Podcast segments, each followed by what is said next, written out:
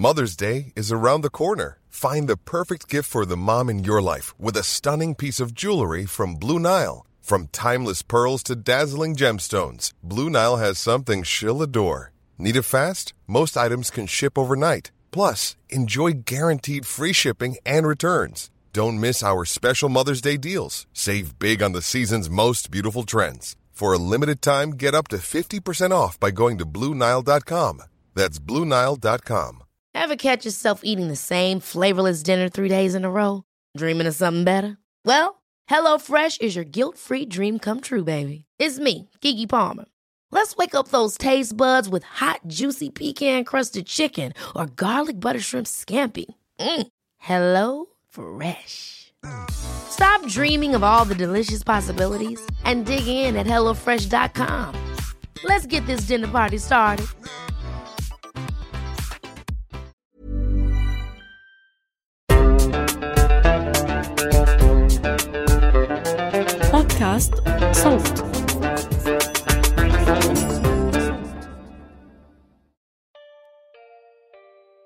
لما بنروح زيارة على بيت المسنين في بلادنا بنفكر هالزيارة رح تطيب خاطرنا. بنقعد مع الحجات الكبار وبنحكي وبننبسط وبنغني سوا. وبنحس كل العالم بزور هالمكان كأنه مزار ديني وطقوسي. طبعا عنا كبار السن في ثقافتنا إشي مقدس. رغم هيك مليان قصص في بيت المسنين اللي ممكن الواحد ما ينتبه عليها. واحدة من هالقصص هي الميراث. وهي من أكثر القضايا اللي بيحملها كبار السن معهم لبيت المسنين إما محرومين منه أو بحاول أهاليهم حرمانهم منه أو بستنوا موتهم مشان يورثوهم. أنا ما أعطيتهمش إياه. كان اللي بدي حرصتك بجرة تموتي على غفلة يعتقد إنه بما إنها فاتت على بيت المسنين انتهت وبصير هناك عملية تسابق مع الزمن ومع القانون ومع القضاء والقدر كيفية الحصول على ما تملك بالطرق القانونية بين قوسين يعني أو الاستحواذ على ما تملك بالطرق الغير قانونية.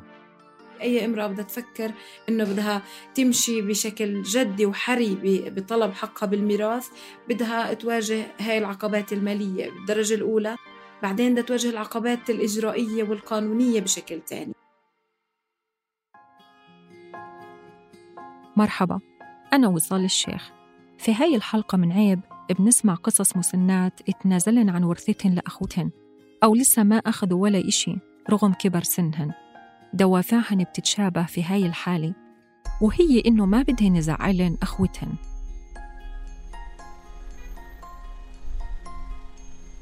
لما بزور بيت المسنين بمدينتي مدينة جنين في فلسطين لازم أمر أول إشي من أزمة الشوارع والبسطات وصوت البياعين. أبعد أمتار من الشارع العسكري الرئيسي بوصل بيت المسنين اللي أصلاً جمعية خيرية مثل ما هو مكتوب على مدخله. بالعادة بزور الستات الكبار مع أنه الجمعية فيها رجال مسنين كمان. كتير بصادف الرجال قاعدين بالساحة مجتمعين وبدخنوا والمسنات دايما طابقهن مشغول بالرقص والأغاني. بيت المسنين بيت أسرار. لما زرته أول مرة قعدت مع أمينة ورفيقة هدول قريباتي. طبعا عشن آخر سنوات هناك. كنن هن السبب أعمل هالحلقة لأنهن كنن النموذج الواضح على حرمان المسنات من ميراثهن. وكان بيت المسنين هو ملجأهن الوحيد والأخير لأنه قرايبهن استحوذوا على ميراثهن. أمينة ورفيقة أعطوكم عمرهن بس في ستات مثلهن عايشات هناك إلهن نفس القصص. مثل قصة آمنة وختام.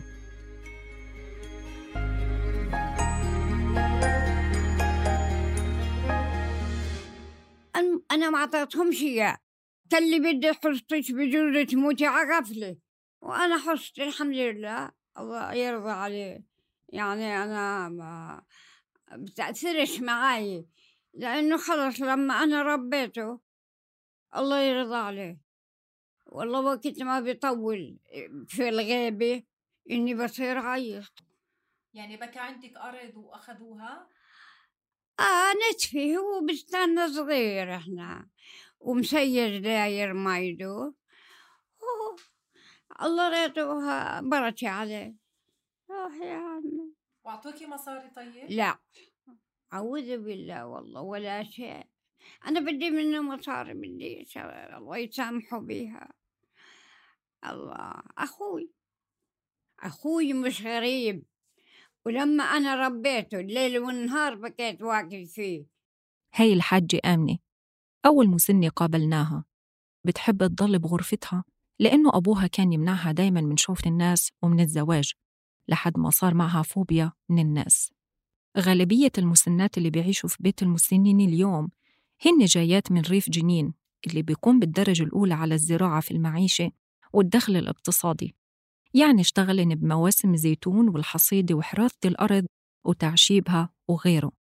بتكون المسنة اشتغلت بأرض العيلة أضعاف جهد أبوها أو أخوها. بيجوا عنا تحديدا النساء بتكون في عندهم لا شك أمراض اللي هي أمراض الكبر اللي بترافق الشيخوخة. السكري الضغط تعرضهم لجلطات في السابق إضافة إلى بعض الأمراض النفسية والعصبية والعقلية أحيانا من الزهايمر أحيانا تخلف عقلي. هذا صوت مدير جمعية بيت المسنين الخيرية أسامة السيلاوي. ما في طبيعة واحدة لا, لا يعني مشتركة بينهم كلهم كل حدا له خلفية مختلفة عن الآخر وطبيعة حياة مختلفة عن الآخر. أغلبهم ما أنجبن ما, ما عندهم أولاد وبالتالي كانوا هم بنت في عيلة. كبرن خواتها وأخوتها تزوجوا وتركوا بيت العيلة ضلت هي لحالها في العيلة كانت صارت تعاني من الوحدة بداية. بعدين من الكبر وأعراض الكبر اللي هو الضعف والهزل العام. بحياتنا اليومية بنصادف كثير قصص لستات انحرموا من الميراث.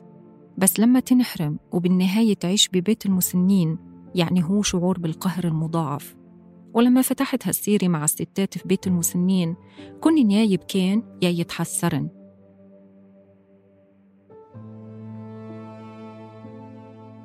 إحنا مؤخرا أجتنا حالة إحنا يوميا بنعاني من بكائها الشديد إنه ليش أخوتي جابوني هون؟ ليش طلعوني من بيتي؟ طب جابوني هون ليه ما حدا بزورني منهم؟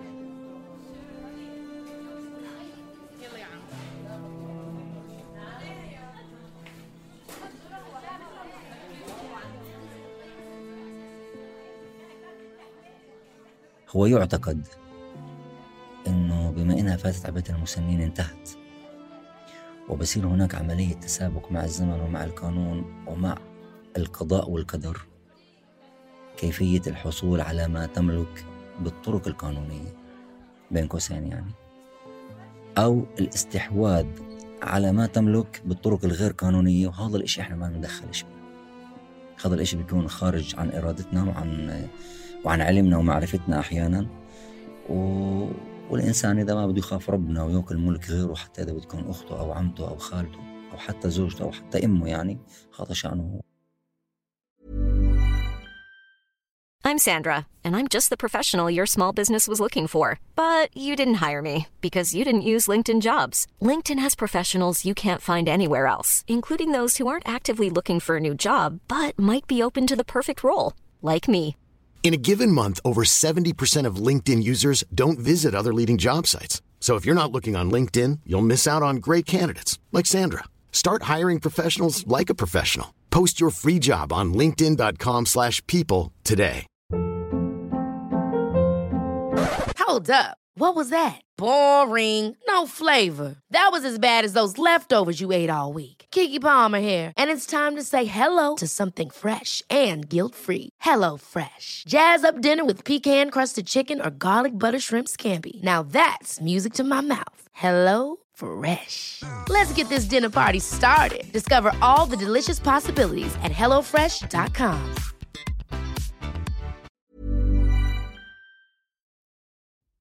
الحرمان في حالاتها المسنات بيصير بسبب قلة وعيهن بالقانون أو بالتلاعب بأوراق الإرث. قريبتي مثلا أهل زوجها المتوفي زوروا أوراق رسمية وتلاعبوا فيها وطلقوها منه حتى ما تأخذ حصتها من الميراث.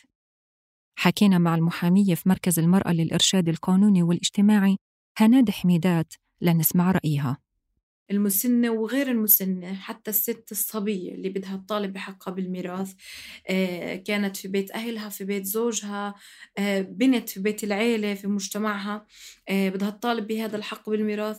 في عنا كتير معيقات منها معيقات قانونية منها معيقات اقتصادية بتواجه النساء نفسهم إنه تكاليف هذه الإجراءات اللي أنا بدي أروح أطارد وراها ممكن تكون تكاليف شوي عالية خصوصا إذا كانت الست ما بتشتغل آه، مش امرأة عاملة فيش عندها دخل خاص فيها أو مستقلة ماليا. يعني ما عندها فلوس تمكنها من المتابعة والمراكزة وراء هذا هذا الطلب لأنه بنعرف أي إجراء قانوني بدها تعمله أكيد بده يكون في من وراء رسوم سواء رسوم حكومية أو إذا بدها توكل محامي كمان المحامي فيه له هدول المسنات وكثير النساء بنسين إنه إلهن حق فبصير من العيب تقولي بدي حقي.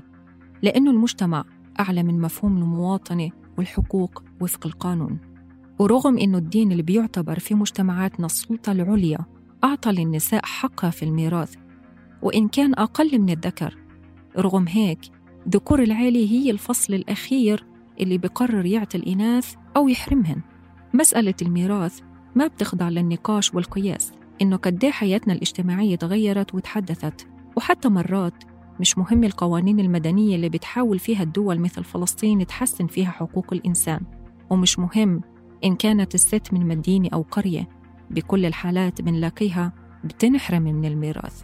أي امرأة بدها تفكر إنه بدها تمشي بشكل جدي وحري بطلب حقها بالميراث بدها تواجه هاي العقبات المالية بالدرجة الأولى. بعدين بدها تواجه العقبات الإجرائية والقانونية بشكل تاني. يعني ممكن الست ما تعرف إنه أنا إلي الحق إذا إخوتي رفضوا يعملوا حصر إرث وخلص بقولك إحنا بدنا نقسم الموجود بين إيدينا من غير لا حصر إرث ولا نعرف شو الفرض الشرعي ولا شو كل وريث له من الأسهم. إلك حصة هالقد هالقد إحنا فرضناها. بدك تاخذيها أهلا وسهلا بدكيش أنت الله معك حرة. برجع إلك وهي المحاكم بوابة مفتوحة.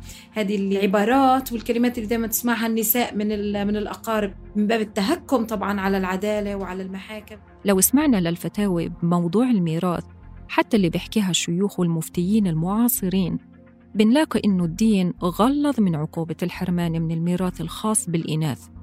رغم هيك بتضل الأعراف والعادات والقانون محاصريننا وهذا اللي بدفع كثير نساء للاستسلام.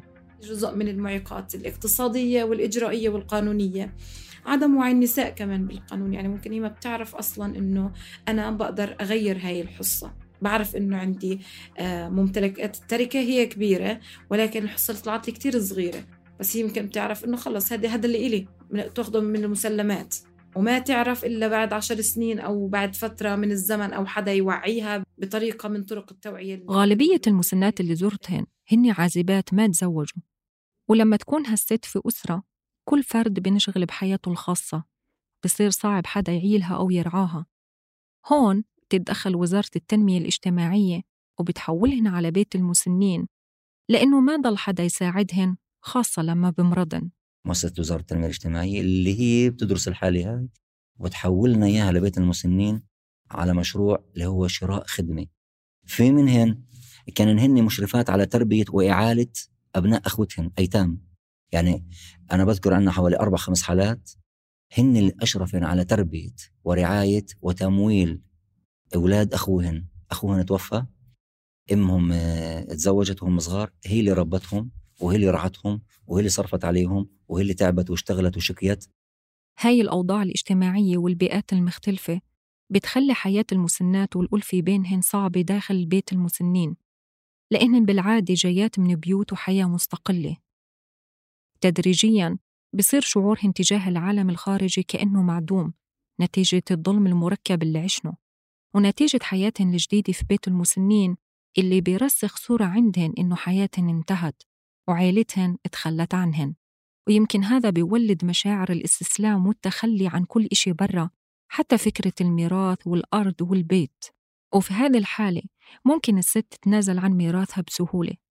عادة مواضيع مثل الميراث ما بتحكي عنها المسنات إلا من باب النقمة على اللي أخذوا ورثتها أو الرضا بتنازلها. منهن بسلمن أمرهن لله مثل المسنة ختام. أعطوهنش كلنا ست الواحد. إحنا الثلاثة وبنات مرتبوا ثلاثة ما هم ما كسموش ولا أنطوا حدا بعضهم لا أنطوا بعضهم ولا أنطونا. يعني الأرض بعتها مثل ما هي باسم أبوي بضمنوها بأخذوا ضمانها. وغير هيك ما بشي. شو نعمل؟ قولي لي شو نعمل؟ خفت أخوتي يزعلوا. إن كنت بدي أرض. سكتت. سلمت أمري لله رب العالمين.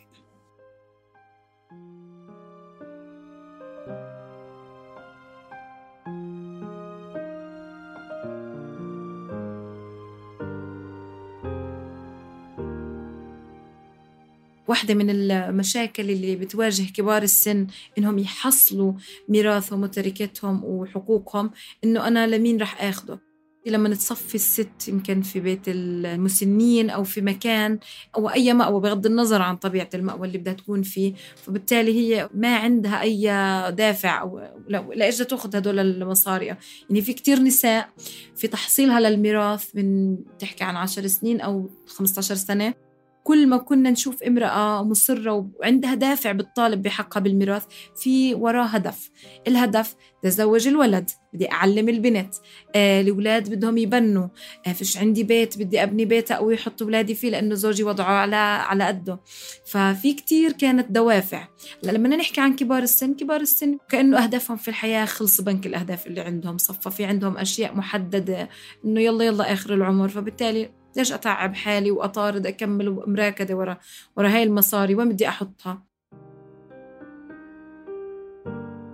معظم العائلات بفلسطين بتلاقي معيقات كثيرة أمام توزيع الميراث بشكل صحيح وسريع. بتغى على طريقة توزيع المماطلة أو توزيعه بطريقة غير شرعية وممكن الواحد يقضي سنوات طويلة حتى يأخذ حصته. مثل ختام المصابة بالألزهايمر اللي عايشة حاليا في بيت المسنين ولحد الآن ما أخذت حصتها لا من أخوتها ولا من زوجها.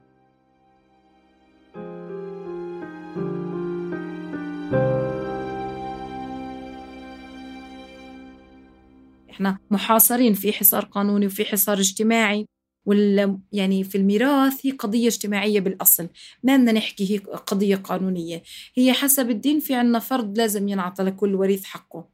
والميراث بالذات بحسه هو فريسة كل المجتمع. يعني الست اللي بتطلب حقها بالميراث سواء كانت كبيرة بالسن بدها تاخذهم عشان آه، تزوج أولادها ولا تبني لهم ولا حتى إيش ما بدها تعمل فيهم أول ما تستهدف إنه آه، بالعبارات الاجتماعية والموروث الذكوري إنه أنت يعني بدك مال ولا بدك رجال.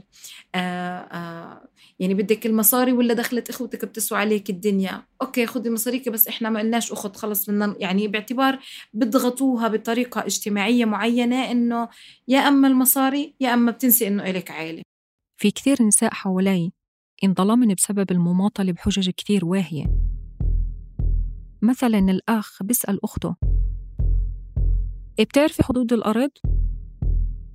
طيب قد رقم الحوض؟ طيب أنت رح تخدم الأرض؟ وكثير أسئلة بتعيق من رؤية المرأة الصحيحة لحقها. في نمط مقصود من التلاعب والتحايل.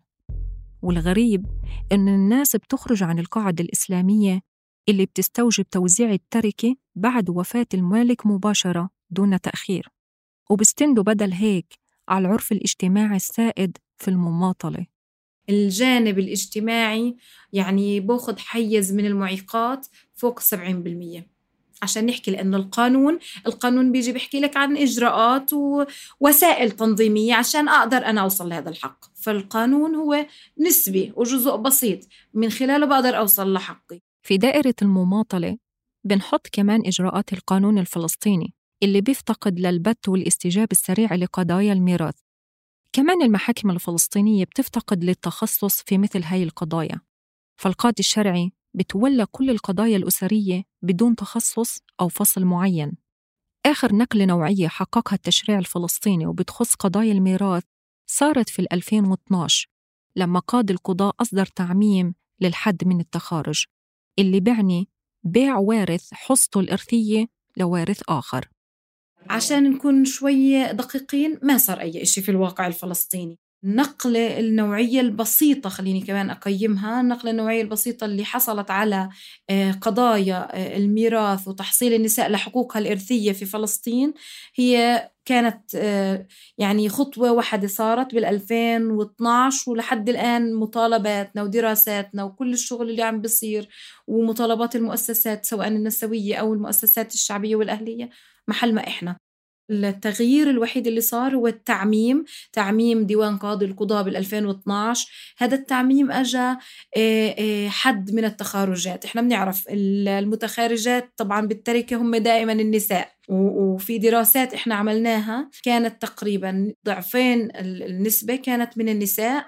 هن من يذهبن للمحاكم للتخارج. التخارج اللي هي بيع أو تنازل عن التركة لباقي الورثة. بتلجأ النساء في حالة الميراث للمحاميين والمؤسسات النسوية اللي ممكن تحكي لهن كيف يطالبن بحقهن. فلسطين في مركز المرأة للإرشاد القانوني والاجتماعي اللي أصدر دراسة اجتماعية تحليلية عام 2014 بتفصل أصل المشاكل الطويلة المتعلقة بالميراث. رغم هيك بتقول المحامية هناد حميدات من واقع تجربتها إنه في ستات إلها عشر سنين أو أكثر في المحاكم.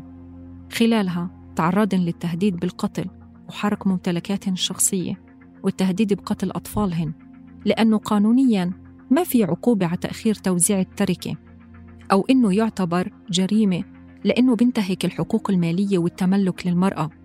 لهيك موضوع الميراث هو مسبب كبير للعنف ضد المرأة. يعني ما ما فيش أي عقوبة ولا نص قانوني بيردع من هذا هذه الانتهاكات اللي عم بتصير. هو أحد أنواع العنف الاقتصادي اللي يمارس بشكل ممنهج ضد المرأة. طبعا الحرمان من الميراث هو أحد الأسباب الرئيسية للانتهاك من حقوق المرأة في حقها في الملكية حقها في التملك حقها في الذمة المالية المستقلة اللي ربنا والشرع والقانون والدستور القانون الأساسي عندنا بفلسطين حمى كل الحقوق سواء للمرأة أو للرجل. بتختلف الأمور في بيت المسنين. اللي بيتبع آلية بتحمي النساء المسنات من الاستغلال. لأنه غالبيتهن بيورثن ما بيورثن إلا في حالات نادرة. هالآلية بتفرض حضور المعرف الشرعي اللي وضع المسن في دار الرعاية. المعرف الشرعي عن الحالة الموجودة عندنا عن المسنة يعني ابن أخوها بنت أختها أختها أخوها المعرف الشرعي وكاتب العدل من المحكمة ومحامي معرف من قبل الأهل. فكاتب العدل بقعد مع الحالة هو اللي بيسألها شو اسمك؟ إيه شو اليوم؟ شو كان امبارح؟ طب بكرة شو في؟ طب شو أكلت امبارح؟ طب مين هاد عن أخوها؟ إذا شعر إنه هي في كامل قواها العقلية أوكي بكتب وكالة لأخوها. إذا شعر إنه مش بكامل قواها العقلية بطلب تقرير من طبيب نفسي وإذا التقرير الطبيب النفسي أو عندنا تقرير أصلا بيكون موجود عن حالتها النفسية إنها غير مؤهلة ومعها زهايمر ما بيكتب لها ولا شيء.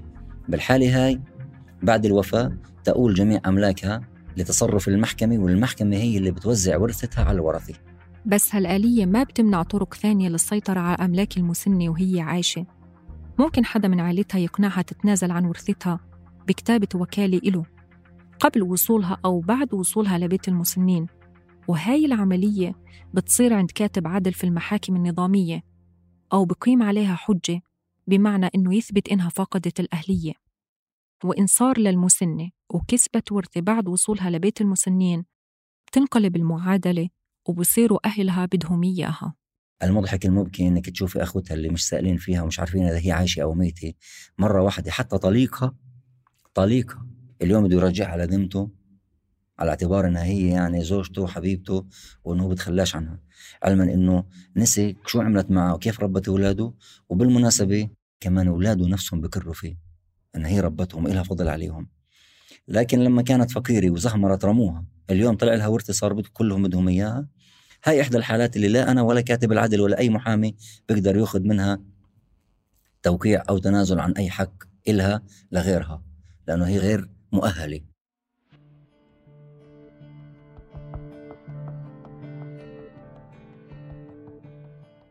في عام 2022 أقر مجلس الوزراء الفلسطيني قانون الضبط وتوزيع الميراث ورح يعمل هالقانون على إلزام الفلسطينيين على توزيع الميراث حسب الشريعة الإسلامية. واتخاذ إجراءات وعقوبات تصل حد السجن ضد كل من يحرم امرأة من ميراثها. وبتجاوز هالقانون حق التراضي عبر تدخل الدولة بشكل حازم في موضوع الميراث بعد ما كان متروك للوازع الديني. بس هالقانون ما صدق عليه رئيس السلطة الفلسطينية لحد الآن وبالتالي ما دخل حيز التنفيذ.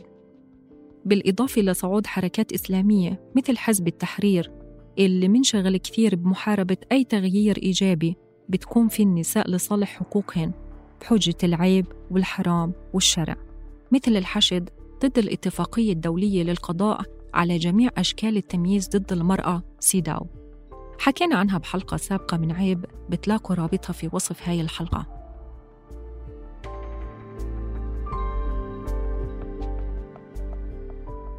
كنت معكم في الإعداد والكتابة والتقديم وصال الشيخ من الإنتاج والتحرير تالا حلاوة ومن هندسة الصوت يزن قواس.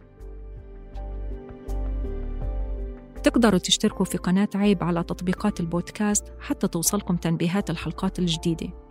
بودكاست عيب من إنتاج صوت.